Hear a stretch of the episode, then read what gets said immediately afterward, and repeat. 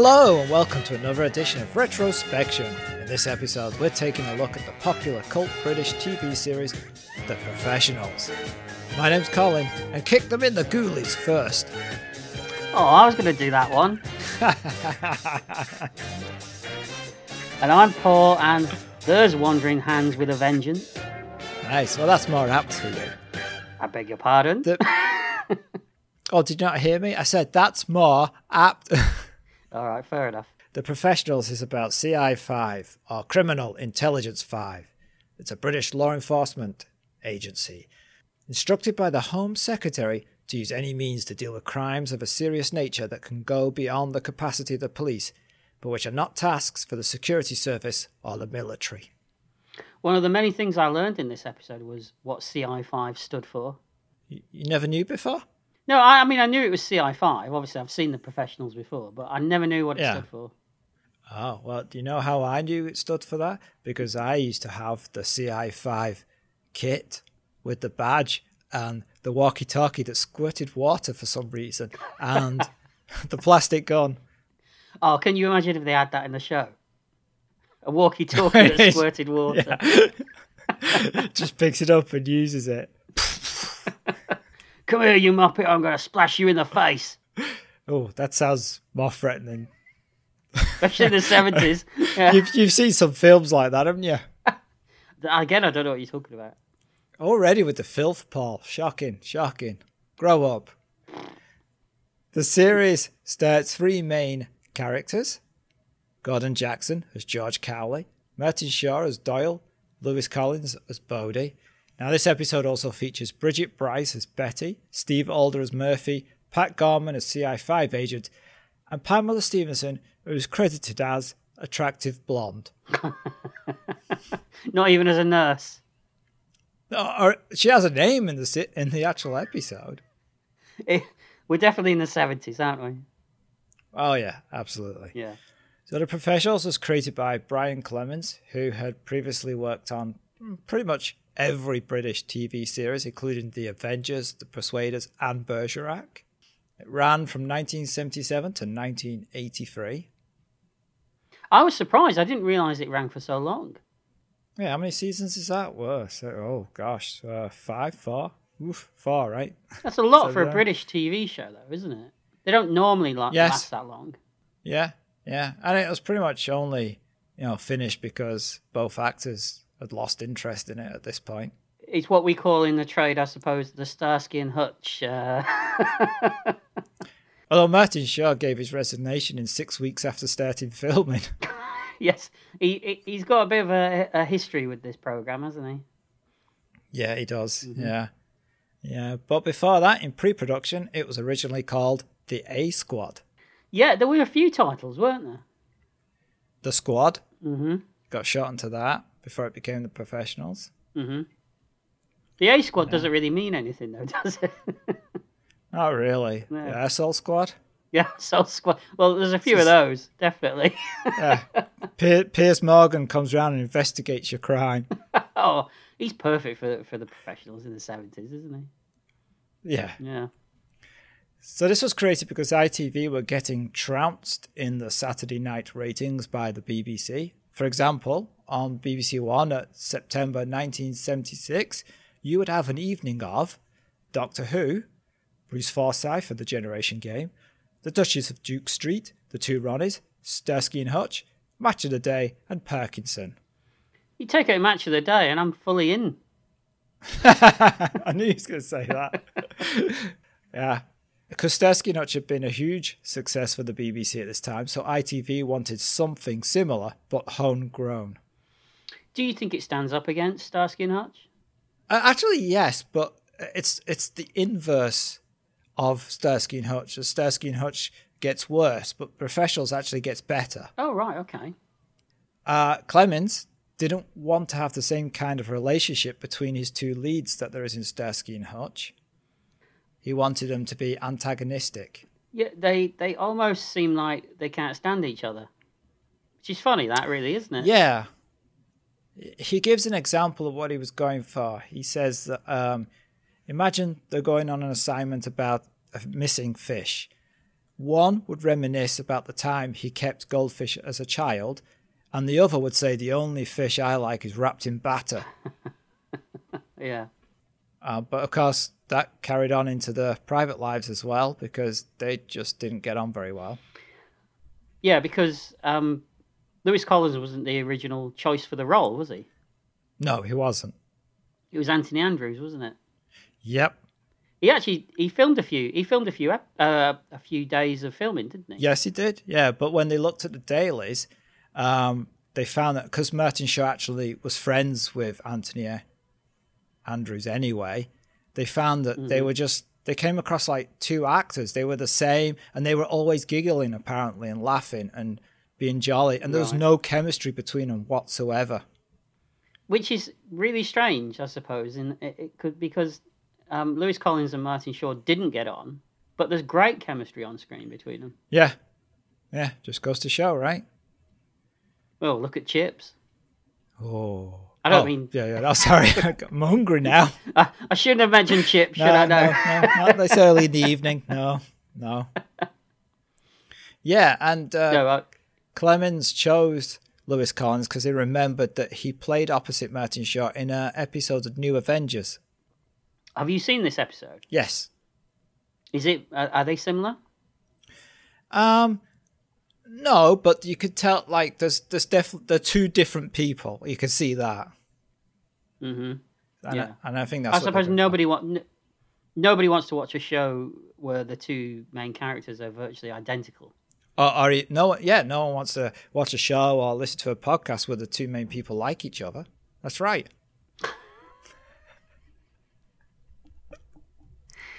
Again, I don't know what you're talking about. Uh, and but Marty Shaw, it's funny because they said Marty Shaw looked down on Lewis Collins because he didn't see Lewis Collins as being an actor because Lewis Collins was a musician. He played bass for the Mojos. He'd come up through music and then just decided to drop into acting. hmm Whereas Martin Shaw So was, you know, theatre. So there was a little bit of um, snobbery going on. I think. Uh, yeah, it seems to be from what I've read. Yeah, hmm yeah. I mean, I don't know about you, but ju- just from this episode, I mean, neither of them really stand out in this because they're eclipsed by Gordon Jackson in this episode. I think because he gets arguably some of the best moments in this episode. But generally, I would say that Lewis Collins is the one that has the the more personality on screen than Martin Shaw. He's the he's the more watchable actor. I think he's Yeah. the more interesting person, Yeah, character as we- as well. yeah, I agree. Yeah. And the episode we're going to talk about is called Old Dogs with New Tricks. Now, this isn't mm-hmm. the first episode that was shown, it's episode three, but it is the first episode that was actually made, and it is the script that convinced London Weekend Television to make the first 13 episodes. Yeah, because we, we had a bit of a debate, didn't we, about what to go with for for what we would count as the first episode. Right, because this doesn't have a distinct pilot like most shows do. No, no, they kind of you, you just kind of dropped in on a day of, of what's happening, aren't you?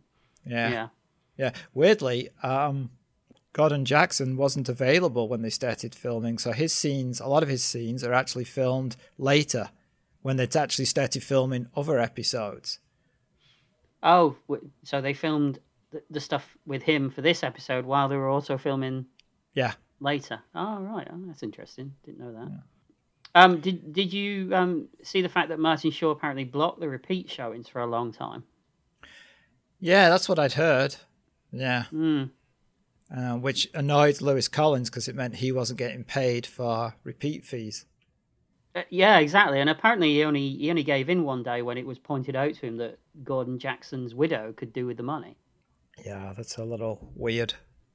Yeah, there's two versions of it, isn't there? They're saying that that, that on the one hand, it could be that, that he, he hated the show, or on the other side of it is that he was scared of being typecast. I think it was probably more the typecast thing.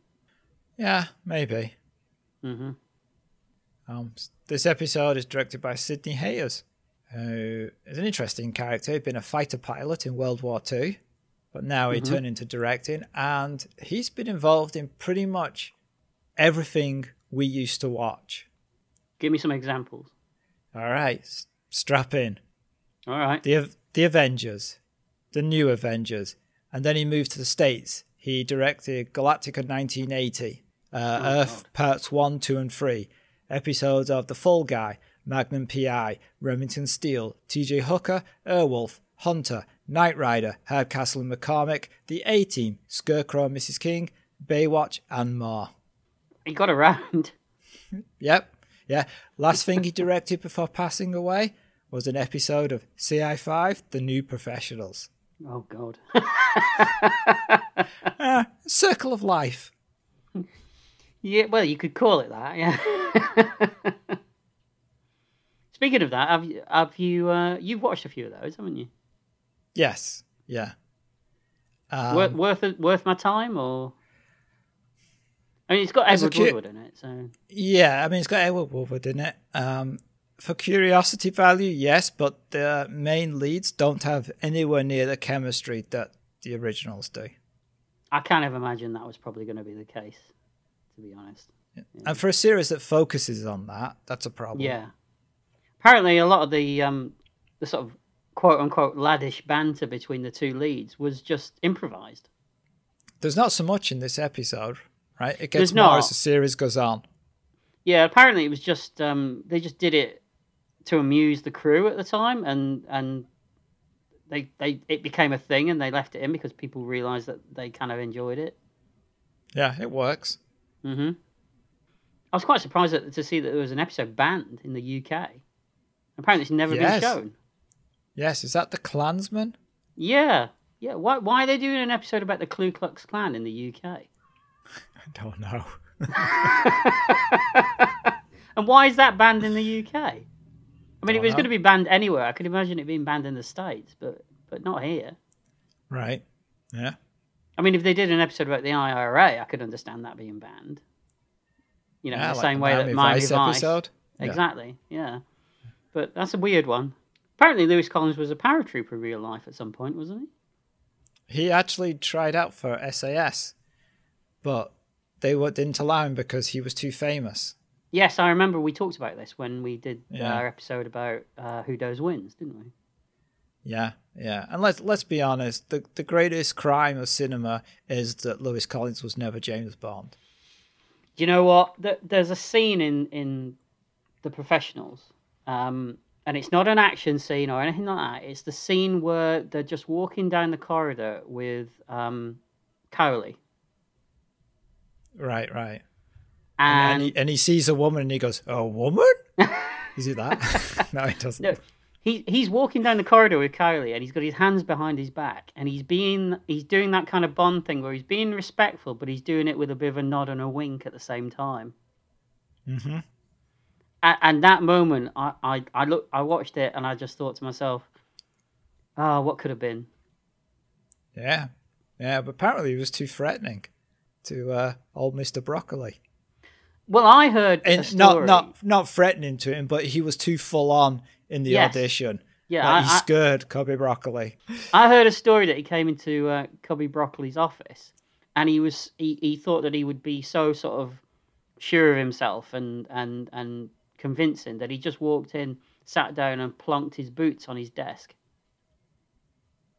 And Oh, and okay. Cubby Cubby didn't like that.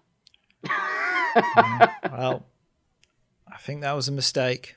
It well, was not definitely- the boots, but Cubby not not letting him do it. He would have been. Can you imagine him on Her Majesty's Secret Service? Oh, he'd have been fantastic. Is that the time when when uh, that that'd have been a bit too early though, wouldn't it? I don't know. When would we be?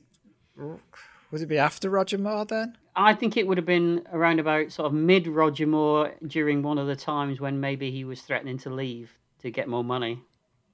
He Ah, did that a couple of times, Roger, didn't he? Where he would, Yeah, he did. yeah.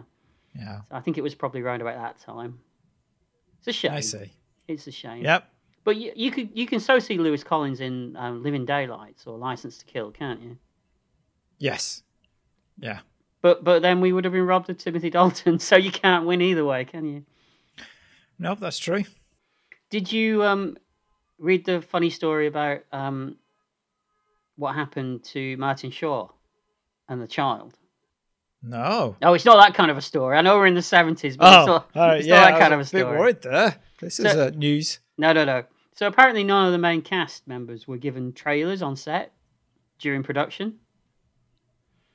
Uh, so what they had to do between shots, they had to just rest in cars that were crew cars laying around.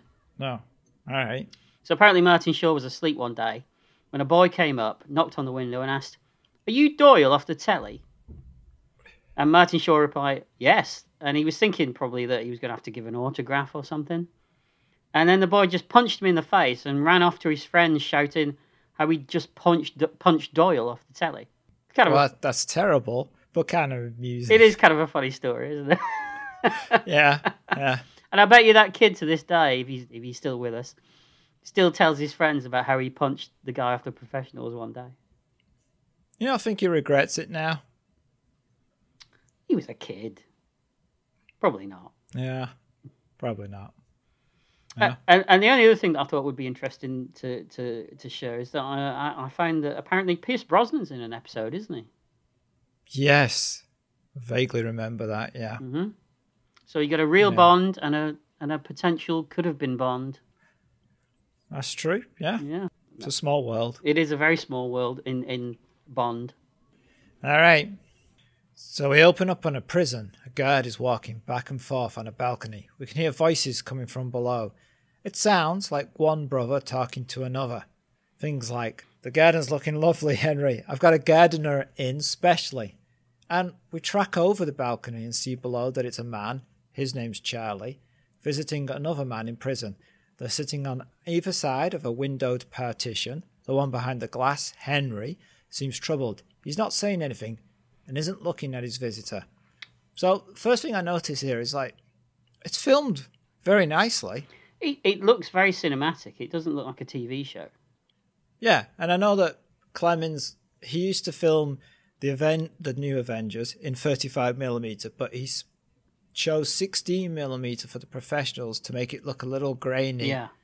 and gritty. I think this is the difference as well, don't you think, between what we would get on ITV at the time and what we would get on the BBC? Because the BBC did that really strange thing where they would they would shoot in BBC Studio Land on what looked like videotape, and then they would shoot outside on uh, on film, wouldn't they? They would. I think by this period, the BBC was starting to do Mhm. that. Uh, don't forget that Sweeney was one of the first things to actually do that. They used to use 16 millimeter cameras and film, like in locations, mhm. um, and that was one of the first shows to do that. That was a Thames Yeah, show, I think. Yeah. Um, and then the BBC did Target, which was all Yeah. film. hmm So, but yes, usually it was film cameras for location work, video cameras for interiors, and there's a distinct difference between the two. I always thought that that pulled you out of it a little bit. Yeah, I, we see that a lot in Doctor Who. Yeah, a lot of that kind of Blake Seven, that kind of thing. Yeah, definitely. Yeah. Uh, I've got to say Yeah, that the, the guy the guy playing Henry in this, that my first thought was I thought it was Roy Hodgson, the ex England manager. He really, he really looks like him, and that's that's a football reference, Colin. Yeah, so so I have no idea who, what. Roy Hodgson. He honestly, he really looks like Roy Hodgson. This guy. I'll take your word for it. I found it incredibly distracting. Yeah. Just pointing it out to you. All right. Okay. So Charlie continues to tell Henry about the mum and her planned trip to Spain, and he asks if things are not too bad in prison because he's greasing enough palms. But Henry yells that he wants out. There's some there's some acting going on here, isn't there? There is. Henry's giving it all. He's really at his wits' end. And Charlie's pouring it on as well. It's all good stuff. All good stuff. It, it's Mm. like, um, what's that film with Burton? Villain. oh yeah. hmm Yeah. Yeah. Uh, we cut to outside the prison and Charlie is leaving. He gets in a car with another man who I don't think we ever learned his name. Just No. always hanging around. Okay. No, I was trying to. I tried to look up his name, but I couldn't find anything. Is this the same prison, by the way, that they use in Porridge? Well, that's hard to say. The exterior might be, but perhaps not the interior. I, I was referring to the exterior. It looked very similar. Okay. But I suppose one Oh. prison in the seventies probably looks like another, doesn't it? Yeah, Wentworth is a popular prison for filming exteriors in the UK. The Italian job filmed its Right. uh, exterior at Wentworth, but its interior in the Italian job is in Ireland. Oh, okay. Coincidentally enough, the same prison that's used in Paddington 2. Fun, fun, Paddington fact there for everyone. Yeah, yeah, yeah. I think Paddington 2 does it as a homage, though, to the Italian job. Right. Okay. Okay. The man asks if Henry is still running the place. Has he still got the screws jumping? that, that that line amused me for some reason. I did. yes. Well, they used to call prison officers screws. I know. I know. There's a lot of '70s vernacular in this, isn't there? it's quite fun. yeah. It is. Yeah. Yeah. But Charlie tells him that Henry isn't going to make it. He has that look in his eyes. It's some gr- it's some great eye work. I have to say. Yeah, your favourite eye work? Well, I wouldn't say it's my favourite eye work. Oh, no. No, no. No, I've seen no. better. But he's, but oh, this Oh, yeah, guy's good. Yeah. Okay. Marty Feldman, he had good eye work. That's true, he did, yeah. Yeah. Yeah. They have to get him out. But it's revealed that Henry is in a secure prison that they'll never be able to bust him out. Yeah, not the old way. But they do things differently now, says Charlie. He shows his friend a newspaper headline about a terrorist hostage exchange. We cut to a man wearing a stocking over his head who throws something into the back of a truck. It looks like a military truck and appears to be driving through a army base. There's other men in the truck. A guard tries to stop it, but the truck smashes through the barrier. The guard opens fire. The truck escapes and makes its way to a disused warehouse.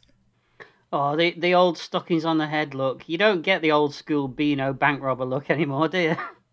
No, you don't. Oh, you kind of miss it, right? You do, you do. How it makes their noses all squished up and So they start to unload the truck, and they appear to be Irish from their accents, right? Well, I don't know. What do you mean I you mean, they're, they're doing accents. They're doing accents. I don't know whether they're Irish, but Well, when did you become something. an expert on Irish accents? I'm not gonna. Do, I'm not. No, you're just trying to. You're just. You're just trying to lure me into something, and I'm not gonna do it, Colin. So All right. I'm not gonna do it. they can't believe they've pulled this robbery off. But as they're unloading, a group of other armed men turn up. They tell the thieves to face the wall. And we cut to a shot of the warehouse garage doors from the outside. And as the camera pulls away, we hear repeated gunshots. How are they repeated when he's got a double barrel shotgun? Because there's more than one of them. There's- uh, They've I all only- got they've all got guns. I only saw the one. They've all got guns. Why would you only have? Hey, we're go- what we're going to do? We're going to rob these Irish terrorists, but we're only going to carry one gun. Who gets it? Oh, hold on. Let's have a game of straws.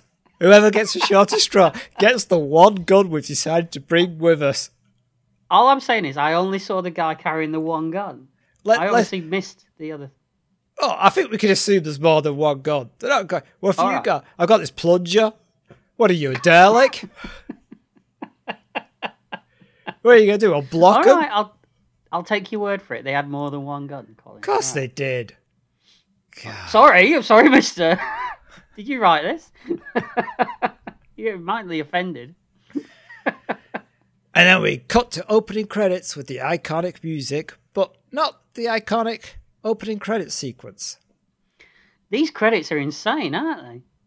This is It's like loads of loads of running, fighting, shooting. At one point, someone smashes a chair over Collins's head.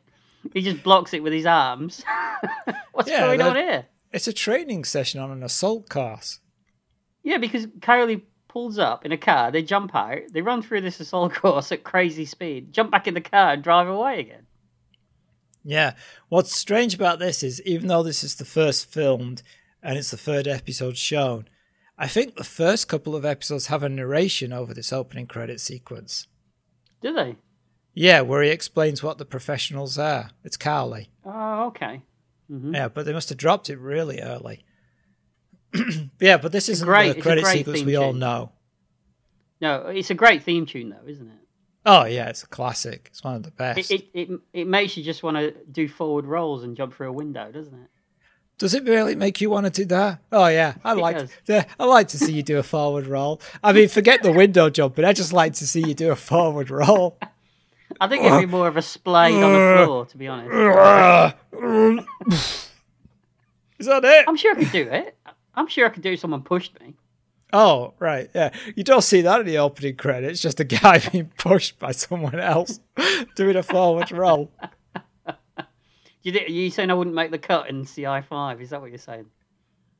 Uh, yeah. Yeah. I mean, uh, neither of us would, to be fair, but yeah. It was the 70s, though. We might have done. Yeah, you drink enough. Well, exactly. There you go. Yeah, that's true. I take it back. You'd be perfect. So we cut to, a, I think, a very nice shot of a wall with bodies lying alongside. I mean, as nice as a shot of dead bodies could be, but it's clearly been perfectly placed. Every body, that lines of the walls, the window in the mm-hmm. distance, perpendicular to each other. It, it's like a painting. yeah, we, we were talking the other day, and what did you say it looked like? Oh, I said it look. It looks like a a, ni- a cover of a 1970s crime novel. Mm-hmm. Yeah, I can see that. Yeah, Yeah. yeah. They messed up the credits. The credits should have been slightly to the left and lower in that space. That clearly whoever designed that shot had left that space for the credits and the title to go into, and then whoever had put that on had messed it up. But all right, not his fault. So we cut to a shot of George Cowley's door, controller, CI5. He steps out and yells for Bodie and Doyle. A lot of shouting in this episode. There is there is an incredible amount of shouting in this episode. Yes, maybe the seventies was just a very shouty time. Maybe. Cowley passes them a file saying it's something they're interested in.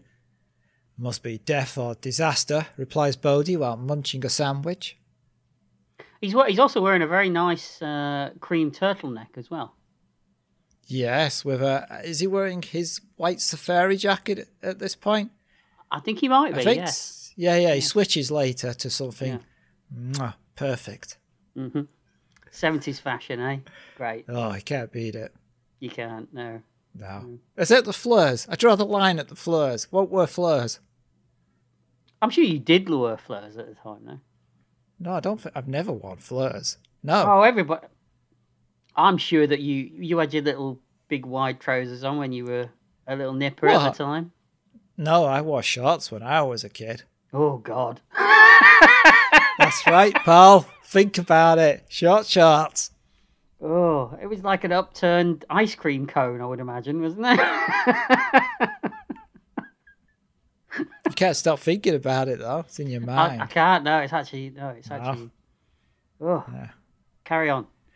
Certainly go away. death, replies Cowley, and if it's tied into an arms robbery, then it could be disaster. He goes back into his office and slams the door. You heard what the gentleman said, remarks Doyle. That's no gentleman. That's George Cowley. You know, George Cowley was supposed to be a gruff northerner in the script originally. I, I think I think the Scottish element is much better than that.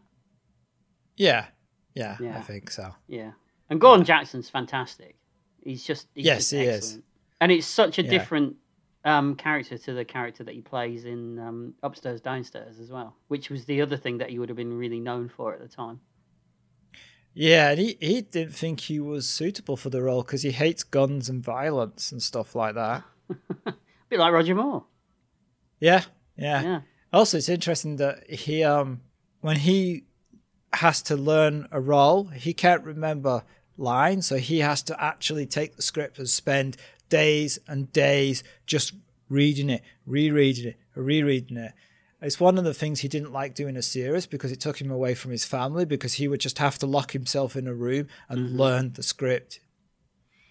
But yeah, it's so it's so good and real as well when he when you see him do it.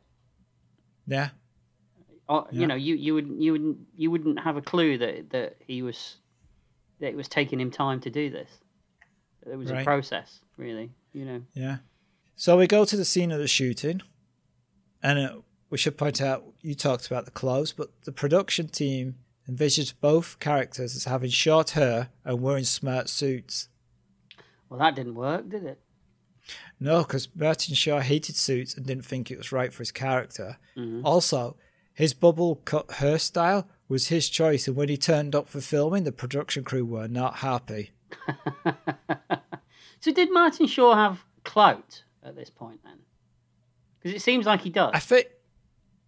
Yeah, but I think at that point you turn up for a day's filming. What are you going to do? Send him home? I suppose so. Yeah, yeah. Time's money. There's nothing it, you can TV? do, right? Yeah, yeah. Okay. You got to say that that takes some uh, some some stones to do that, though, doesn't it? To just do what you want Yeah. and expect does. everyone to just I- go with it. Yeah, but I think it works. Can you imagine the professionals that are both wearing suits with the Oh, same no. kind of hairstyle? No. No. No, not at all. And not not playing the kind of characters that they're playing. Right. So Doyle recognizes one of the bodies. Um, it's being like an, an Irish gangster that people have been looking for. hmm And we cut to Charlie riding a motorized lawnmower, and his right hand man, because still not got a name for this guy, shows up with mm-hmm. some plans and says, It'll take an army. That's what we've got, replies Charlie. And we keep switching between this conversation and the crime scene. So we're back there now. Yeah. Bodie lists off the weapons that were taken, and now he's wearing his leather jacket. Very nice. Yep. And the weapons consist of various guns and grenades, which is the big deal. hmm Yeah. Cut back to Charlie's farm, and we see a character called Billy watching Charlie through a window. You know, they're, they're busy doing something. So he goes over to the tarpaulin, pries a box open, and takes out a handgun. No, Phil Davis, the guy playing Billy, he, he was a real seventies face in British cinema and TV, wasn't he? Yeah, he was. Yeah. Yeah. I think he's in. Um, I think he even turns up in an episode of. Um, I think he's in things modern day stuff like Sherlock. I think he was probably in an episode of Life on Mars as well. Yeah, wasn't he in that show called Whitechapel? Yes, I think he was. Yeah, yeah. Yeah. And I'm pretty. Yeah. I think he's. Be, I, I think he's in Ripper Street as well. I think he's like he's had a little part in Ripper Street. Ah, okay. Yeah. Yeah. He always plays plays un, unpleasant, and I'm going to use 70s vernacular here. He always plays unpleasant little scroats, doesn't he? Oh, yes. Yeah. Yeah. Back at the crime scene, Doyle mentions that Bodie was in Belfast. Strictly keeping the peace, replies Bodie. Whose peace? asks Doyle. There's a lot of that, isn't there? Yeah. Yeah. Back at the farm, Billy has found the grenades and he takes one and leaves. And Charlie sees him leaving but continues talking to his friend. And he says, Friday then. And a hand picked squad. Oh, something's going on. Mhm. Back at CI5, Cowley appears to be giving some kind of presentation to a mixture of police and military officers, possibly new recruits. CI5, Criminal Intelligence. The Action Squad. The Big A. The Squad. The big A. Yeah, it's like names nobody uses. their one job is to see that nobody messes on their doorstep, and that means preventive detection, preventive action, to detect, determine, prevent or take suitable actions and or actions against those trans- transgressors against the law outside the norm of criminal activity. By the way, even Clemens had trouble justifying the morality of this show in the sense that it's kind of dodgy the idea of a CI5. It's very fascist, isn't it? I mean, even even Yeah, even um, Bodie points it out to him, doesn't it? That he thinks he's a little bit fascist. Yeah, but then Clemens finishes by saying, "Yeah, makes great TV though." He's not wrong. no, he's not. Yeah, I mean, you you As would you wouldn't like to think that this went on in real life, and I'm sure it does, but it's great on TV. Yeah, yeah. As he's talking, Bodie and Doyle enter the room. They watch him continue to brief the men. Cowley points out that the brief contains the phrase, by any means necessary. Kick them in the ghoulies first. Ghoulies is not a term that you hear much anymore, is it? You don't hear the word ghoulies anymore. I think- you? No, you don't. No. Actually, it's googlies, isn't it? Not ghoulies. Does he say googlies? I think he says googlies. I heard it as ghoulies, but it could be. It could be... All right, we'll leave it at that. Maybe my, yeah. All right, we'll leave it at that. Do unto others what you now. Hold on. Do unto others now what they're still thinking about. is what he Yeah. says. Once in a while, you'll turn a law-abiding citizen into an authority-hating anarchist. That's fine. Once in a while, it's all right. yeah, yeah, yeah, yeah. But he points out if you make a mistake that leaves people bleeding all over the high street, then the only backing you'll get is my boot. So it's fascist, but don't hurt innocent bystanders, is what you're saying. Yeah, Yeah, yeah. But how do you know they're innocent? exactly. It's all a bit grey, isn't it? Yeah. Very. As they leave, Cowley asks them what they thought of the lecture. Bodie says it had fascist overtones. Cowley replies, fight fire with fire, and slams the door behind him. Doyle tells Bodie where Cowley got his limp. Spain. Fell off a pedal. no, he didn't. I, at first, I thought he'd had a cheapo transplant in the Costa del Sol or something. I assume they're talking about the Spanish Civil War with the fascists. Possibly. But- I mean, That would have been 1939, and this is 1977. So he's had this bullet in his leg for 30 odd it can't be. He must be talking about the Second World War, surely. I guess Yeah. so. But why would? But there's no link.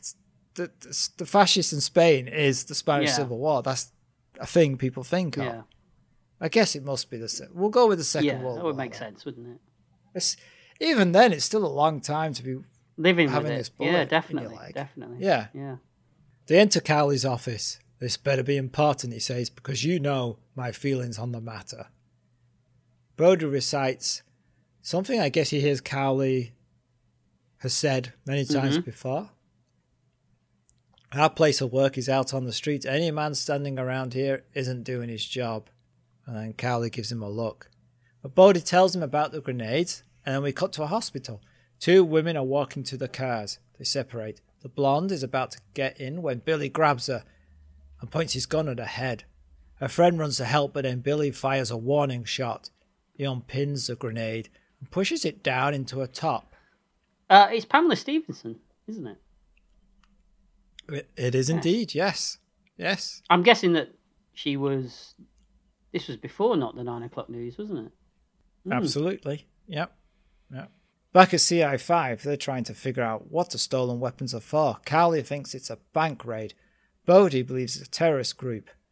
Doyle says whoever it was knew the Irish lot were going to knock over the army base and knew where they were going. Cowley still insists it's a bank raid, but Bodie isn't buying it. The phone rings, and Cowley answers it. It's news about the hostage taken at the hospital grounds, and they learn that grenades are involved. Bodie and Doyle head over there. Just a, as a little aside thing, I got I got a nice feeling when I heard the trim phone ring. Oh, you did? Yeah, do you remember the trim phones? Gave you an erection? Well, I wouldn't go that far, Colin, but oh, was, Oh, all right. it was a nice warm feeling inside. Yeah, okay.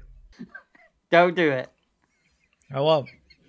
Well, what's interesting about this this first series of the professionals is you get a lot of shots of leafy suburbs Right, okay. because the the base that they the filming base was actually you know in the suburbs. It wasn't in London or anywhere, and so it was easier to film. So this first series is lots of like leafy green lanes and stuff. and then when London Weekend Television saw this, they were like, "Can we make it a little more urban?" So in the second series and further on, it's all like London centric Right. and grit, Yeah. gritty cities and stuff, and not Mhm. these leafy suburbs that all this is set in. Oh, okay. All right. Uh, And also, they get rid of the base that they film at because they decided that it was easy for writers whenever they got stuck to just have everybody go back to HQ and talk it out and Mm-hmm. have a scene with them talking. And so they, they didn't want that anymore. So in future episodes, it's always like talking on the move, On the either go. driving or walking or action. You know, But they got it's just it's just more exciting, isn't it, to see visually as well? yeah, Yeah. yeah. They actually tore the set down so that writers couldn't do it, couldn't write it. That's one way of screwing the writers, isn't it? yeah. Uh, when they arrive at the scene, they get rifles out and flak jackets. They use a car as cover and view the target. Could be our man, says Bodie. He's holding a Webley, and Bodie sees the man's hand inside the woman's top. A 34B cup. I mean, it's I know it's sexist and it's politically incorrect by our standards today, but this is how people would have talked in the seventies, isn't it? Yeah, it is. Uh, Doyle's like, what? Takes the binoculars from him. Yeah.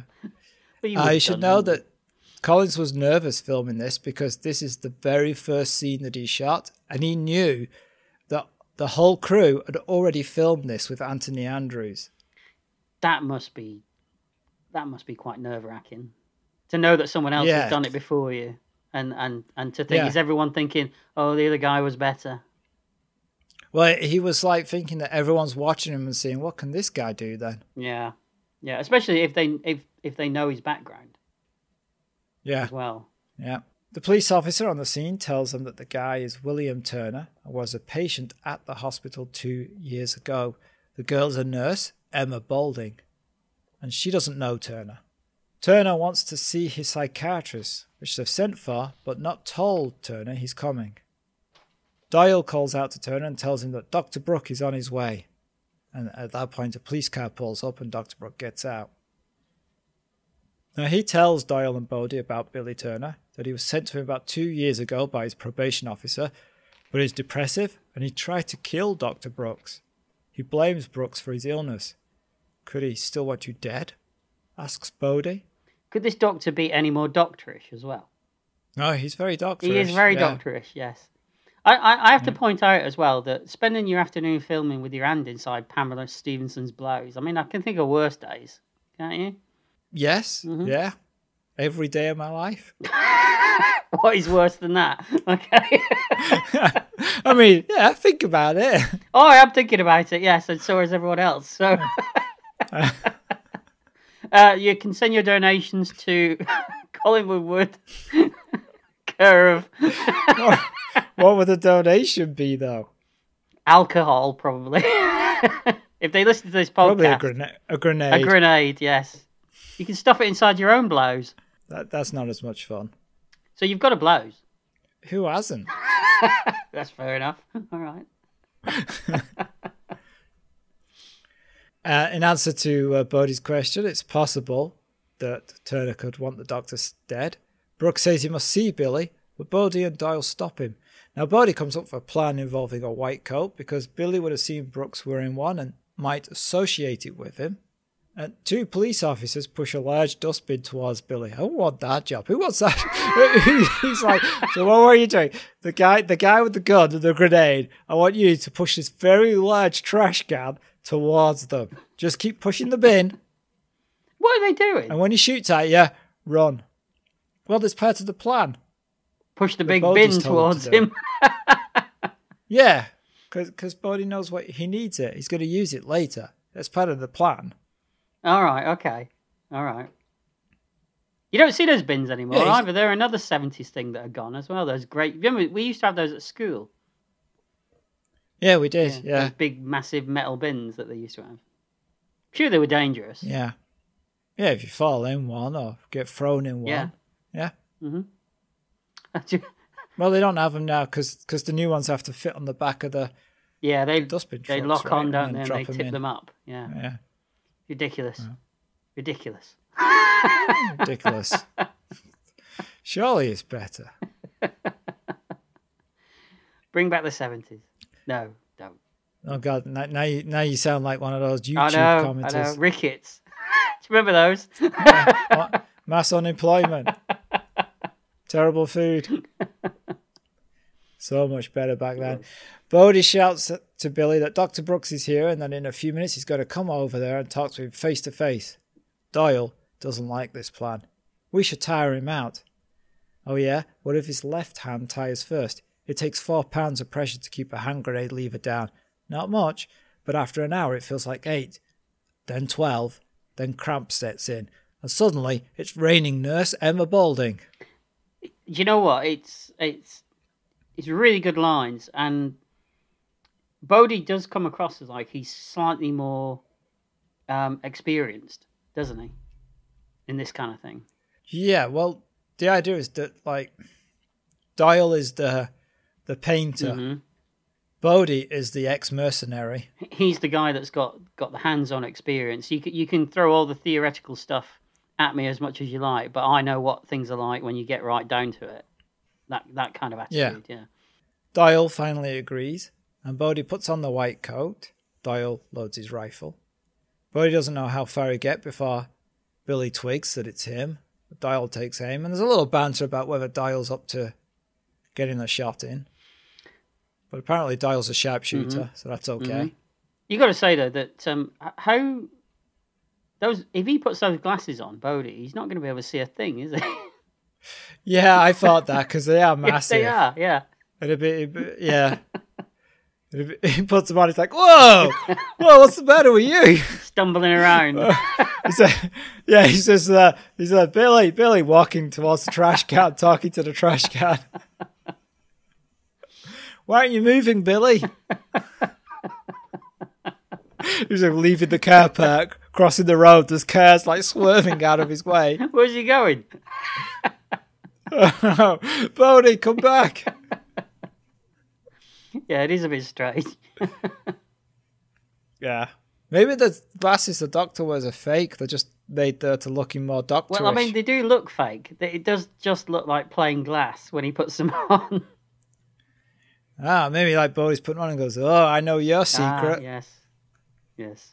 So Bodie approaches with a knife behind his Mhm. back. Suddenly, Billy realizes it's not Dr. Brooks. He goes to fire. Doyle shoots him, hitting Billy in the shoulder, and he slumps down but drops the grenade into Emma's shirt. She screams and struggles to find it. Bodie runs towards her. He grabs Emma, but she's hysterical and he can't get a hold properly and can't find the grenade, so he slaps her.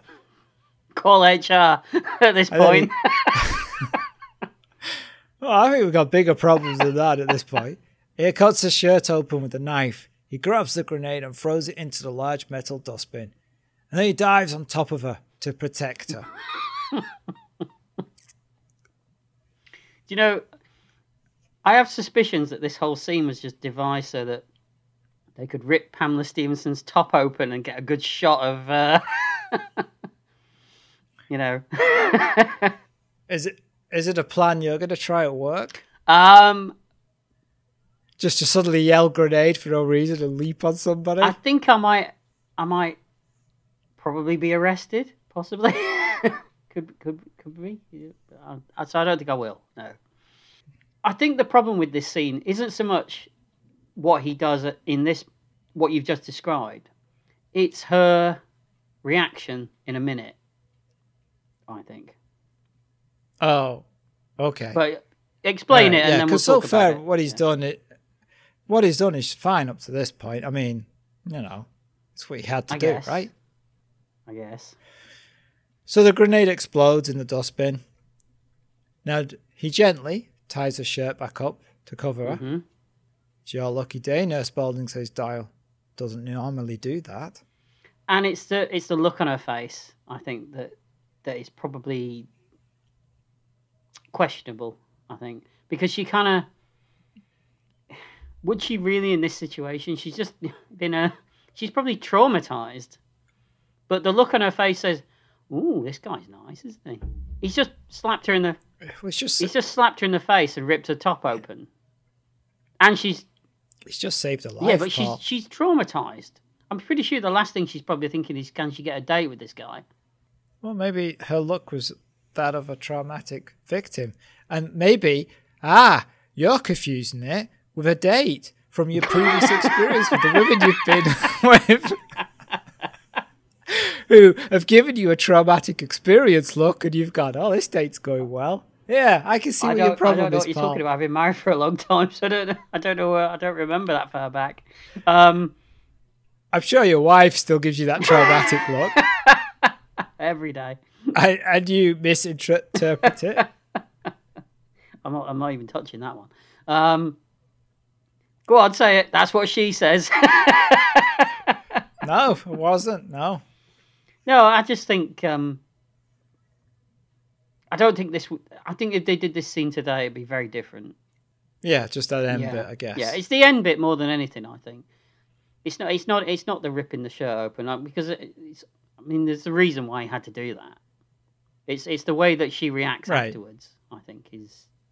But the tying it up is okay Yeah, as yeah, well. yeah, That's nice. And then it would then it would end there. yeah. He does kind of do it with, a, with his tongue firmly in his cheek, though, doesn't he? When he does it, his Whose cheek? oh. Stop trying to lead me. I'm not. I'm not going there. All right. So we cut to the prison with Henry and Charlie. Charlie tells Henry that he's springing him at the weekend. He leaves his brother and gets in the car. Over the radio, they hear the news about Billy Turner attacking the nurse with a grenade, and that the grenade was believed to be one stolen earlier in the Yeah, week. it's a good thing they got in the car just at that moment, isn't it? Well, they would have heard it at some point. What do you want them to do? Drive around for an hour and then finally it comes on the I know it's a radio? conceit. I, I, I get it. Why are you going for for a realist version? They're just like listening to songs, ah, da, da, talking about the weather, his mom, the gardening, and then it comes on the radio after an hour. Meanwhile, we're sat there watching it, going, "This episode's a bit long, isn't it? This is a bit, you know, different." They're just driving Hey, you know, if around. Zack Snyder had made it, it'd be in slow motion. It'd be four hours long. So, you know, Uh, that is true. Yeah, yeah, and in- in a weird IMAX ratio and for no reason at all. With a Yeah. tagged on ending that made no sense. Yeah, That's true. Yeah, with the actors ten years after they filmed it, exactly. looking different. So we cut to Bodie and Doyle staring at Billy. He's bandaged up and sitting in what seems to be an underground cell. He- looks pretty well for someone who's just been shot He does. in the It's shoulder. almost like he hasn't been shot in the shoulder. Yeah. Hmm. Bodie takes his gun out. We're back at Charlie's farm and they're quickly shifting the weapons, and Charlie's cursing Billy. But his friend says they won't tie Billy into them. Not right away. hmm They will eventually. Back at CI5, Doyle and Bodie are chatting, seemingly ignoring Billy. Bodie says he shacked up with a doctor in East Africa once, and every time they did it, she checked his pulse. To see if you're still alive? replies Doyle. To see how soon I'll be ready to do it again.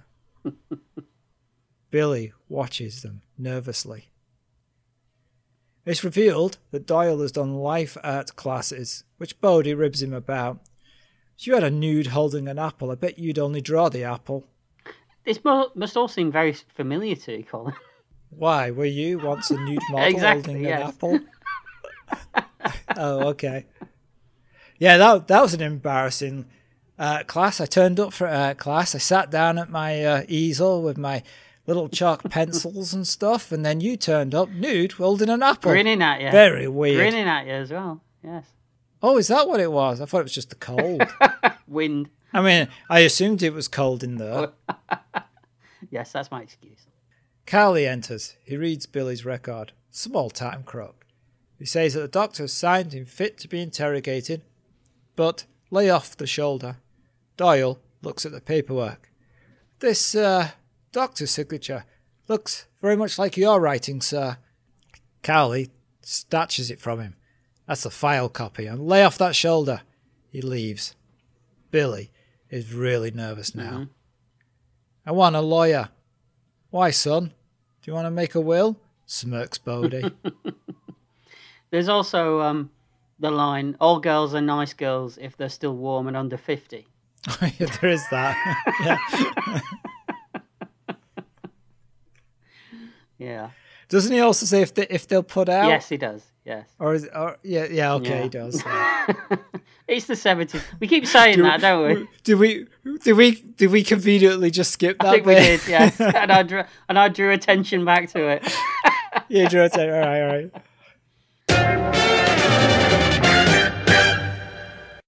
So Cowley's in his office, massaging his gammy leg. Gammy leg, which which vanishes in the oh, second Oh, does series. it? and Does it really? Yeah, yeah, yeah. They they they, they just don't bother with it. And even Gordon Jackson didn't understand why it was written out, but he says that it it was no longer in the scripts and directors no longer bothered about it. So at some point, someone must have said, "Let's just get rid of that idea." And I can see why because it stops him doing any of the Yeah. action stuff. And then later in the series, he gets more involved. Oh, that's interesting. Maybe maybe he went between seasons. Maybe he had it taken out. That's what I, I'm assuming. He He went for the operation they Yeah. mentioned in this episode, and it worked, and it was a success, and he's great. Also, did you know Gordon Jackson was teetotal? Really? Yeah, so all the when he's like guzzling whiskey in all these episodes, it's just tea. Yeah, it's not that he has anything against it; he just doesn't like it, doesn't like the taste, doesn't do anything for him. He's stiff and in pain. So he pours himself a drop of scotch. It's medicinal. Yeah, Yeah, that's what I always say anyway. yeah, Mhm. I, I agree with you. Bodie and Doyle enter. Billy has talked, or gobbed, as Doyle puts it. Yeah. By the way, like my my back injury, it doesn't hurt or anything. I wish it did, because then that would justify me drinking. You don't need justification. Oh, yeah, that's true. You're your own man. You can do what you like. You don't. Yeah, you don't have true. to justify yeah. things to yourself. Well, what are you, my coach? Imagine if I was. You'd Oh, dead, God. I want my money back. You got this new coach. He was dead after two weeks. I don't know what happened there. Yeah. No. Billy has admitted that he got weapons from a job that he did for Turkle. Cowley wants to know if the police are going to search Turkle's place before getting grouchy and demanding that the boys have a drink. That's my kind of workplace. It is, yeah. You'd like that as a boss, wouldn't you? Oh, can you imagine that? Yeah. Even a boss that you get you get sort of you know shit from all the time, and then goes, "Oh, have a drink." All right, then. In fairness, when I used to work for the NHS, it was kind of like that. well, I can't comment on that, obviously. So, Well, that was a long time ago. It was like Yes. 20 hmm odd years ago. It's changed. It's much more sensible. boring. oh, sorry. Sensible. Yes, yes. So, if Billy's like a teenage relative of these turkles, you know, and he's a bit weird, does that make him a teenage mutant hero turkle? No, a ninja. Oh, no, not in the UK. That's, that's right. We are we are firmly in the UK in this, aren't we? So, Yep, yep. No, no nunchuckers allowed. Nope. Nope. No what? Nunchuckers. Oh right. Okay. Just, just, just. They just used to go with empty hands for some reason. Yes, they did like they would disco or something. yeah, yeah. I Disco like turtles. monkey. Oh, monkey. Monkey magic. Yes. Cloud turns up. So Cowley is overcome with pain and he has to lay down. Bodie remarks that Cowley should have the bullet in his leg taken out. But Cowley says that there's no guarantee that he couldn't lose the leg as well, along with the bullet. They figured a way Obviously, between seasons. Yeah. between seasons. Also, would it have been that bad though? Like if you had an artificial leg? I guess in the seventies, a pretty Yeah, Not- pretty enough. It's probably just a wooden design. leg. Yeah, yeah. Isn't it? Yeah. Wooden leg. It's not a pirate, Paul. It's not the 18th century. Yeah, yeah. Here's your, here's your wooden leg. It is a pa- It is a parrot. Put that on. no, no, no. We're not taking the piss. Just, just do it. That'll be a turn up for a, a new season of professional stars. He's got a parrot, peg leg, Yeah. Uh, patch. everyone's switching his scotch to rum. Oh, you guys. You'd still watch it though. Oh yeah, Yeah, I yeah, would. yeah. I would. They discuss what job Turkle could be planning, and Bodie and Doyle then tell Cowley that Billy said that whatever it is, the top cop, not top cat, is involved. I did. I, first time I watched it, I thought he said top cat, Boss cat. boss cat. Yeah, I thought Officer Dibble was going to turn up. It was called Boss Cat in the UK. he was boss cat, yes. It's Top Cat over here. hmm But for oddly, I still knew he was called Top Cat though. In the credits, in the Did song, it sing Top Yes. Cat? Was the the song was That's Top it. Cat, but the credits were Boss right, Cat, yeah. right? Because there was a cat food called Top Cat in the UK. so they couldn't use it. Yeah, Right. Okay, that makes sense. does it? Not really. does it? Bodie says that it sounds like he's talking about the chief commissioner, but Cowley doesn't like the sound of that and orders them both out. yeah, doesn't like the idea of a corrupt He doesn't. top cop. No. As they leave, Bodie asks Cowley if he'll check him out and all the same. Cowley sighs and admits that they did well today, even if they did break all the rules. So is hmm. he referring? Is, he- is he referring to the fact that Bodie didn't approach the job the way that it should have been approached when he saved the nurse? I think he's talking about that he's wearing that shirt with that Yeah. jacket. It's just oh, not Oh right, okay.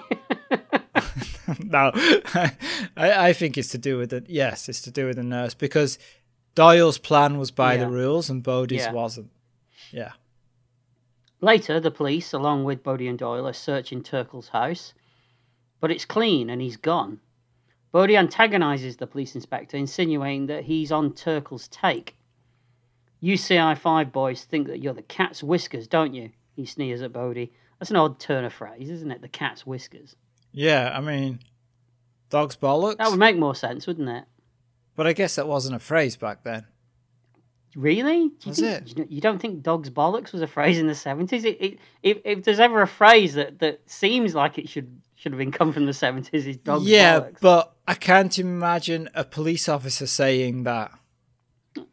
I can imagine Bodie saying it, but not a police officer in uniform on the job saying dog's bollocks. So cat's whiskers would be the alternative to saying that. Okay, so you think he's being polite? Yes. All right. Okay. Okay. Also fits in with our Top Cat conversation a second ago. It does. Yeah, yeah, yeah. At least we're at the right end of the cat, replies Bodie. Good line. Nice. Yeah. Yeah. There is one small thing, says the inspector. That's the rumour, quips Bodie. Yeah, he doesn't stop, does He he? doesn't. He's- Bodie's he's- like really laid into this guy. Yeah. Sounds familiar. It's almost like you, Colin. Uh, How you lay into me before the show starts? That's right. I'm so mean to you. Yes.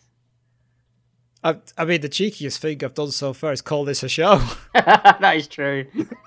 yeah. that was very big of me, wasn't it? Show shambles. It's a very fine line at times. It is. Oh, what you can't see is the, the, the dancers behind me and the uh, 40 foot studio that I'm in. It's wasted, isn't it? Completely wasted. Absolutely. Yeah, Yeah. It's yes. crazy that I do it every time. I come out to the microphone, a light switches on. And it's all missed. It's all gone. Nobody sees it. No, Pointless. Pointless. pointless. But you, you get you you feel like you're achieving something. Obviously. Yeah. Yeah. A little thing. Yeah. Neither of us know what that is, but Nope. nope. Can't, can't put a finger on it. No. Wouldn't want to. yeah, uh, neither would I. Uh, the inspector, the inspector has found a police button. You mean a button off a police uniform? You don't mean a button marked police No, he yeah. presses and then all his coppers turn up. you might want to, yeah, describe it a little Hit the police button. oh, what's what's this? This blood. Oh, just na na na. Ooh, really should suppress that. It would come in handy though. It would, yeah. This little car turns up and all these Keystone coppers Mm. fall out. Yeah. Turkle and his men are playing cards in their hideout when Dapper comes in, dressed in a police uniform. He scares Turkle half to death by putting his hand on his shoulder. In a kind of you're nicked sunshine way, doesn't he? Yeah, he's taking the mickey. Uh, Dapper just gets a slap for his trouble. He does. It's weird, right? Mm.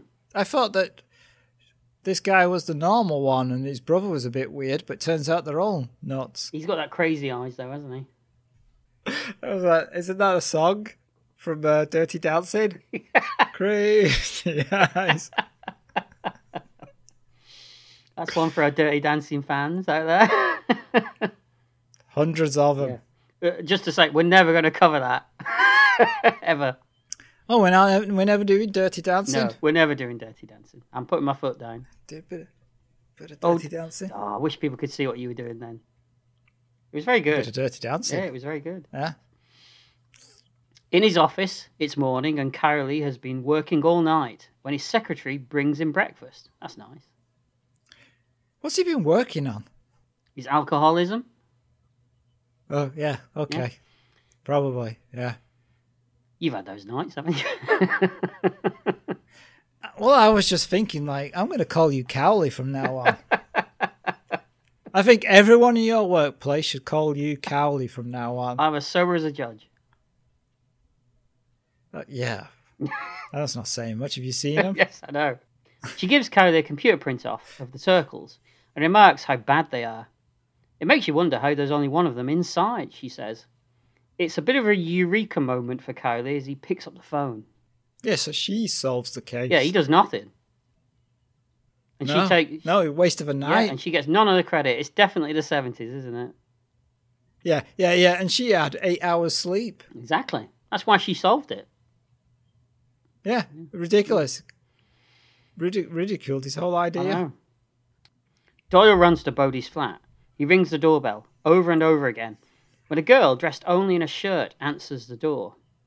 Would you mind not bending the bell? She asks. Bending the bell? What does that mean? Well, he just he leans on oh, it Oh, I see. Right, okay. So because he, he does, doesn't he? He just keeps pressing. He doesn't let go. He just holds it in all the it, time. it just felt like a, an odd thing to say, bending the bell. Have you never used that phrase? Hey, stop bending the bell. I use it all the time. do you? But th- but then I have a huge selection of bells. Sorry, sir, quips Doyle. Sir, she says, you must be blind. No, just diplomatic, he answers. None of that makes any sense. He doesn't. I know. I know. She's clearly not a man. No. Yeah, well, And even even calling a woman sir is di- not diplomatic, unless because she's wearing a shirt. yeah, makes no sense. Doyle finds Bodie still in bed and he tells him to get up for work. It's like a job you want, isn't it? That you get to sleep in. I assume that it's not a normal work day, like it's a Saturday. no, I guess it's like, you know, if they need you, they need you, kind of thing. yeah, yeah. The girl, Betty, is less than impressed when Doyle lets slip how much Bodie has told him about her. We see Bodie and Doyle screech away.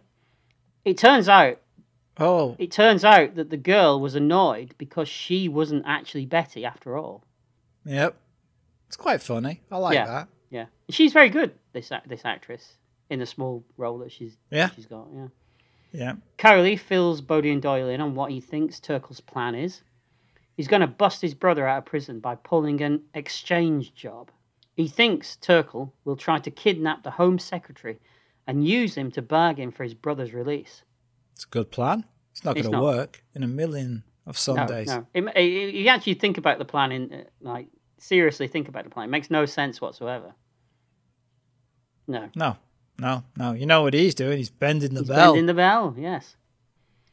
He is, yeah. But Cowley has the secretary's itinerary, and they're going to shadow him.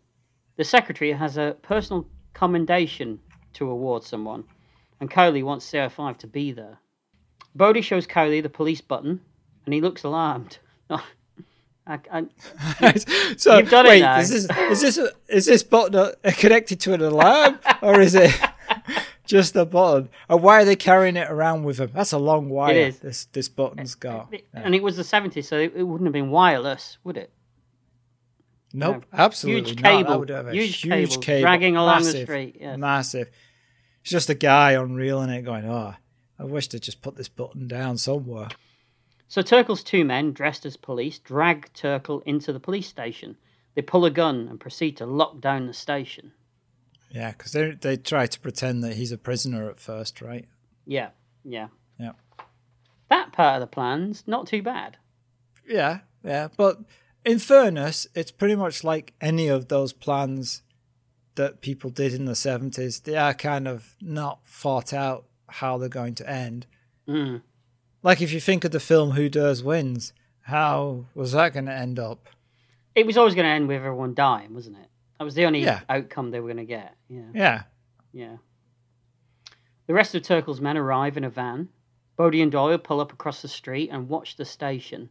All seems fine from the outside, and they watch a woman go inside. Mm-hmm. Yep. One of Turkle's men, posing as the desk officer, deals with the woman, but she's a bit suspicious at their behaviour. I thought she doesn't quite. She think she gives the impression that she thinks that something's a bit odd, and then she just walks out anyway. I thought this yeah, was going to go somewhere. I thought they were going to use this woman at some point. But I um, thought they would they would question her and say like, "Was everything okay in there?" And she'd be like, "Well, he, he forgot to actually Yeah. bring out the farm and didn't seem to know what he was doing." But they don't. How did he know which form to give her as well? He didn't. He just grabbed one. He didn't show her the farm because he says to her, "I'll fill it in later." Right. Okay. You just got to sign anything then. Yeah, yeah, yeah. Yeah. And she's not gonna know. It's just a farm. You just sign it. It it would have been it would have made more sense narratively if they had a questioned her when when she came out just to see whether everything was normal inside. Yeah, I, I thought that's where it was going, but but it but they don't. Yeah. No. Bodie and Doyle watch her leave, musing that if Turkle was going to make a move, The right time would be now, between shifts. The bad guys could already be inside. Not wrong. It's true. No. But Cowley's got an idea. Cowley's going to pose as the Home Secretary with Bodie as his bodyguard. It's a good plan. So Cowley gets Bodie to put on a suit, which he makes him go and buy, I, I, I assume. Uh, he, I think he rents it. He rents it, okay. Yeah. Also, I should they they have a conversation about how, like, does anyone know what the Home Secretary looks like? That's right, yeah, that's why that Cowley decides uh, he could be Yeah. me. Yeah. And because it, cause it's fair enough, because I was thinking, like, okay, so who's the Foreign Secretary of the UK at the moment? hmm Um, yep, don't know. Don't know what they look like. Don't know who they are. Exactly. I mean, if it wasn't for the fact that the Prime Minister was Boris Johnson, you probably wouldn't know him either, would you? I mean, No, uh, it's, Yeah. it's it's just one of those things you just don't Yeah. remember them. Yeah, and I, I would imagine it was even more so back then when the media wasn't as accessible as it is now. You know, so. Absolutely, yeah. hmm Yep. Cowley warns Doyle that if they're not out in two minutes, then they've also become hostages. Yep. Looking out the window, Turkle sees Bodie and Cowley pull up outside, and then we cut to inside, and they're already hostages. Yeah, happened quickly. It did, it did. Outside, two minutes have gone by, and Doyle gets on his radio to HQ. Shouldn't they have gotten the radio before going in there and told HQ what they were doing? No, because they didn't want to give the game away. Because if the people inside had noticed all the streets had suddenly gone quiet before they'd even. Oh, you mean because they didn't want to lock, lock down everything too soon? Yeah, Okay. right, all yeah, it's got to look normal Okay. to everybody. Okay. Turkle wants Cowley to read a statement to all units over the police radio in the station. It's basically a demand to release Turkle's brother, or bad things are Mhm. going to happen to everyone in the station. Yeah, bad things. Bad things. Hearing this on the radio, police head to the station, sirens blaring. And it's the old Nina Nina siren that you did expertly a few minutes ago, Colin. Yeah. I, you know, I had a, a a toy police car when I was a kid, and if you blew into its exhaust pipe, it made the noise Nina Nina If if you blew, into the are you, exhaust are you pipe. sure that wasn't?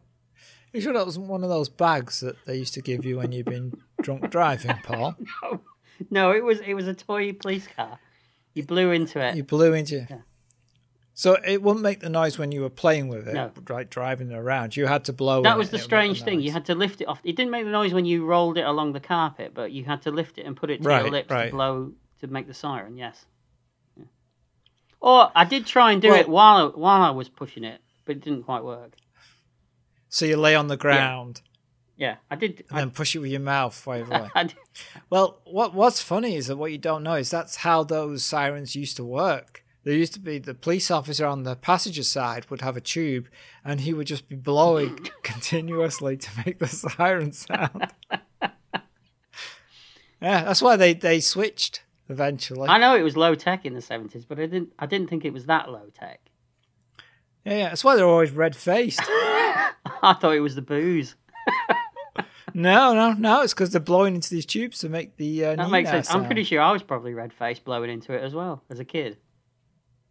I'm sure you were. Yeah. Yep, yep. Doyle intercepts the car, telling them to kill the siren. He tells them to block the end of the street. Doyle speaks to Turkle on the radio. Turkle wants a plane, an escort, and his brother. I presume by an escort he doesn't mean, uh, you know, A nice, nice lady. lady. Yeah, yeah. Yeah. No, probably not. Doyle says that he'll take time. Or, or, or maybe he means the car. It's the A Ford 70s. Maybe he Escort. wants a Ford Escort. Classic car, Yeah. yes. Doyle says that he'll take time, but Turkle gives him one hour, or bad things are going to happen.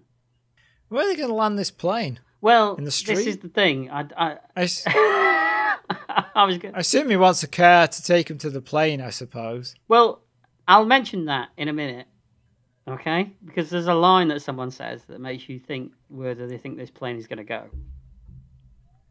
Okay. Doyle orders another officer to have a car collect Turkle's brother. When a high ranking officer arrives, Yeah, he does. Yeah. Tries to take over. Yeah, so this officer tries to pull rank on Doyle and take over the situation. But Doyle politely shows him his warrant card. I presume that's what it is.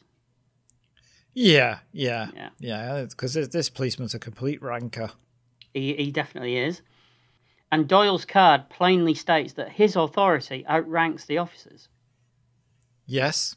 Yep, Mhm. that's what it says in print. Read the small print, I think he says. He does, he does. And this this guy, as you say, he um he's a bit pompous. Hmm. Mhm. Yeah. Inside, things are tense. One of Turkle's men notices that there's no traffic moving up or down the street. Yep. No people going in and out of the shops. It's just dead outside. Yep. No birds flying. No squirrels. I'm glad you said flying. I No thought, dogs. I thought I know we're we're talking about the seventies, but you know, come on. No, no, no leaves blowing. No, no, No wind. no wind. Cowley tries to reassure Turkle that it's just a, a new system to avoid public panic in this kind of situation. But Turkle is suspicious, and he orders a man to have a better look around from upstairs. Right. Yep. So you can see further up the mm-hmm. street, I guess. A car arrives carrying Turkle's brother, who no longer seems like he's cracking up, does he? He's he's he's with it all of a sudden. Yeah. Maybe maybe it was an act. To I think get it his brother was. to spring him. I think it was, in fact, he's actually gloating about how Charlie has gotten one over on everyone. Yeah. Maybe. Ah. Okay. That explains something then. Mhm. I'll- when we get to it, I'll All talk right, about it. okay. Doyle snaps a shotgun into Henry's face and says, Come with me. As they head off, the disgruntled police officer from before seems to soften a little bit, doesn't he? Yeah, because uh, I think Doyle says to him something like, uh, "You you remember the Official Secrets Act, Mm-hmm. which is like, you know, you don't say anything you see in here." So the police officer's like, "Oh, okay, Yeah. well, you seem to be uh, Yeah. doing what you're gonna do." so And that offers help. That's right. And and the officer says if there's anything that he and his men can do to help. No, replies Doyle, and he drags Henry off. Now I've got a vision of a Hoover with a face being dragged off. Why? Oh, Henry. Yeah, Hen- Henry Hoover. We've got a James, actually. Wait, what do you mean you got a James? That's the name of your vacuum cleaner? Yeah, it's called James. Is it the same family as Henry? It is, yeah. It's like his brother. Oh, so they have different ones, but they have different Yeah, names. yeah. I didn't know that. Yeah, we got a James. Oh, a James. They have a different face. Uh, a little bit, yeah. Looks different than a Henry. Yeah. Oh. Different colour as well. Oh, does it? Yeah. D- different mother. Different mother. They don't talk about that though. He's, he's the illegitimate Hoover. Is he? Yeah. Oh, okay. Yeah. He's the one that sucks. In the station, Turkle's man comes back down and tells him that he still couldn't see anything. Bodie suddenly crouches down, saying that he's tired. And Bodie's eyes, Colin, Lewis Collins' eyes at this point, just are just intense, aren't they? He's fixated on Charlie. Doyle drags Henry around the side of the station. He points his shotgun at Henry and shouts that he has Charlie's brother. They hear inside, and Charlie thinks that he's done it. But where's the escort? Or the plane? asks one of his men. And this is where I thought, where does he think the plane's going to land? Yeah. right. Why would you hear it? They'll just fly one over the top just so you can hear it. it's gonna land in the street. Folds its wings in so it doesn't hit the shops. exactly, exactly. Makes no sense. But then again, he's a henchman, so Yeah. yeah. Cowley tells them that part of the new system is no compromises. Charlie wants Doyle to bring his brother out so that he can see him. Slowly, Bodie reaches into his boot and removes a gun. Mm. Yeah. Doyle drags Henry out in front of the window, aiming the shotgun at his head. He trips, blows his head off. Whoops. The end. well, his plan's gone wrong. Uh, well, nobody Great, saw great anything. first episode. Great first episode, guys. Well done. nobody saw a thing. Cowley distracts Charlie and his men, telling them that nobody will ever know what's happened here. That's why the street has been blocked off. Cowley smiles, takes off his tie, and says, I'm not the Home Secretary, just someone doing a job. Hmm. So the So- game's up at this point. It is. Throughout the scene, did you notice that Lewis Collins in the background is bouncing slightly up and down?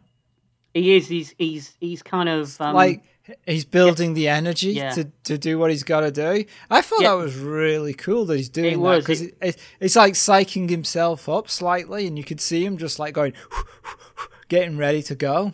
Yeah, he's he's getting everything, all his muscles ready. He's getting everything. He's getting the his his mindset into that place, isn't he? That for when he He's needs gonna to go. go. Yeah, Yeah. I thought that was pretty neat that he was doing. No, that. it was. No, it was very very good. Yeah, yeah. Doyle, still pointing the shotgun at Henry's head, reminds him that he's still waiting. I was distracted here by the Mr. Chippy shop in the background. Oh, you you were watching at the shops, going, Yeah, it- oh, that. I just I just thought, hmm, I could do with some of that. S- suddenly, Bodie springs up and he runs out of the room. This confused me for a second because I thought he was going to do something in the room, but he just runs out of the room. Yeah, He's like, bye, Cowley. See ya. Hope you get You're shot. on your own. Right, old. See you, old man. Cowley tells Charlie that one shot from him or his men and Henry is dead. Yeah. Cowley true. tells them how good Bodie is and that he could clear out the rest of Turkle's men in the cells easily. But if just one shot is fired, then Doyle will kill Henry. It's interesting that they choose not to show what Bodie's doing as well. I mean, maybe Bodie's just like in the bathroom. Hiding.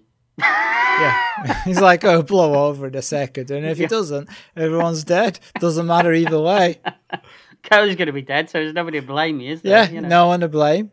Yeah. Everyone else is going to be dead. So no witnesses.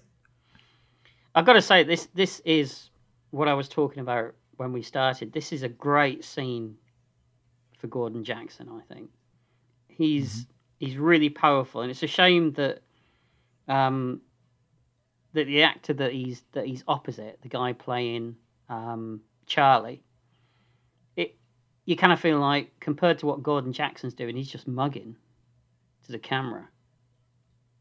Oh.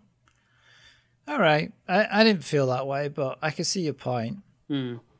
He's just so good. He's just he's he's he's in, he's in a different class. I think Gordon Jackson in this.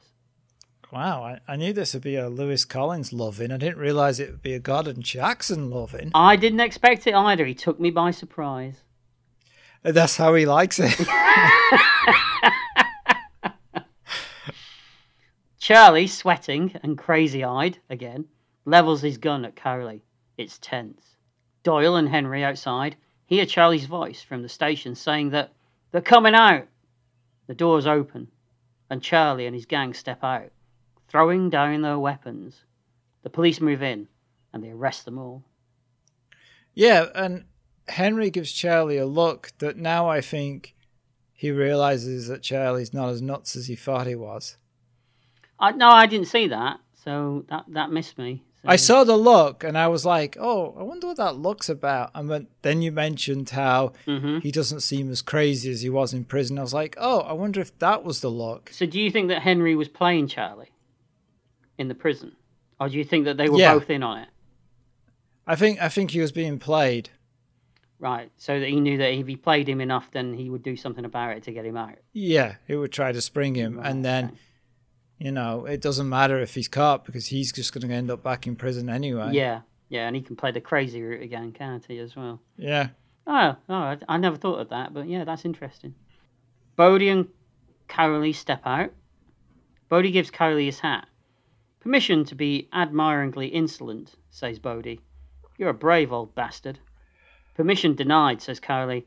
Anyway, it's inaccurate. I'm not brave. That's a good moment.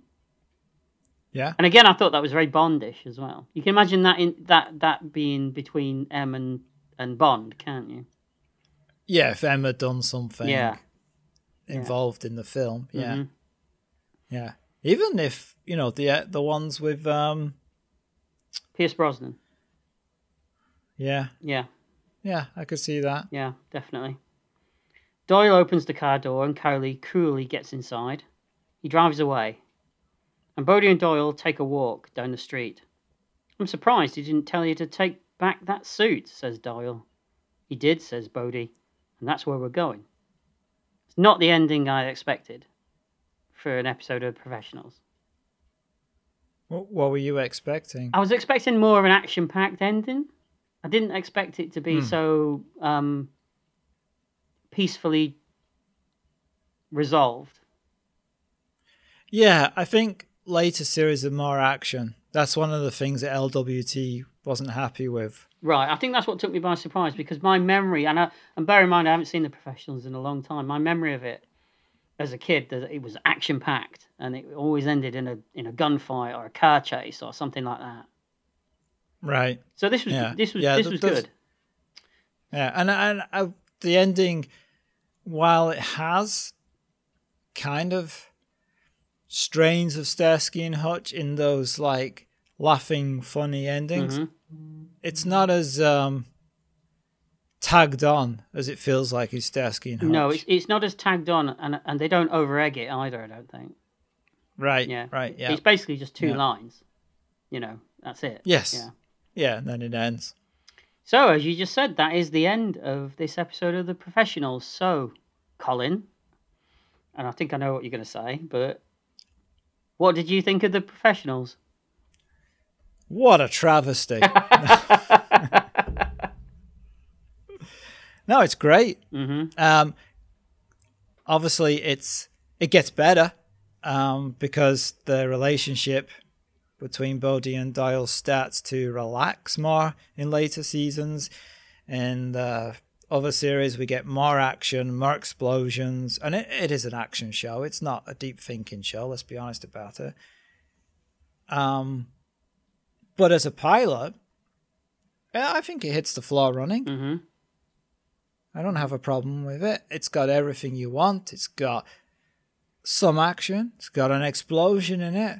It does. It's got that 70s, um, I'll say charm. Other people may use a different word for that. I, I, I, see it as that cold 70s grit. Yeah, let's go with that. Yeah. I, I like that I, I, cause, because it it is of its time that that and and you don't see it anymore. Right. Yep. Yep. All the all the actors are excellent in it. hmm It's got Pamela Stephenson Um, in it. I mean, got Yeah. Pamela Stephenson. Can't say anything wrong about that. Mhm. Yeah. So for me, yeah, it's a hit. Definitely. I pretty much agree with everything you said. I, I liked it. A, I, I liked it a lot. I thought it was really good. Um, yeah, it's dated a little bit. Some of the attitudes of some of the characters certainly wouldn't fly today, but that's not. That doesn't concern us, does it? We are retrospection at the end of the day. Yeah. I thought Collins and Shaw worked well together. Um, as I said, there was a lot less action in it than I expected, but I think that's down to my memory of it. It was a really fun story. I loved the music. I thought the music was fantastic. It not not Yeah, just the theme. incidental Yeah, the incidental in- Yeah. incidental music is fantastic. It's got that gritty 1970s UK look that we've talked about before and various things that we both like. I know we do. Right. Gordon Jackson again, as I say, was fantastic. He was the standout performance in, in the episode, and I definitely, definitely watch more of this. Um, it's a full on hit for me. Loved it. It was fantastic. Great. Buy the buy the Blu-rays. I think I may well do, actually. Excellent. Yeah. Used to come with a book. I don't know if it still does. I'll let you know. So, Well, Uh, uh, has it? Oh, I'm just trying to think. Has it been a while since we've had a hit? No, maybe only one this recently. I think all. so. Yeah, remember. I think so. Yeah, yeah, but but it feels good, right? It feels nice to have a have a good ending. It's, yeah, it's, a happy ending. yes, I love a happy ending. You do. Yes, that's what got you in trouble in the first place. But thank you for listening, everybody. Please subscribe and rate us wherever you download this podcast because that really does help and also increases other people to find our show. And thank you to our current patrons and supporters. Until next time, goodbye. Bye.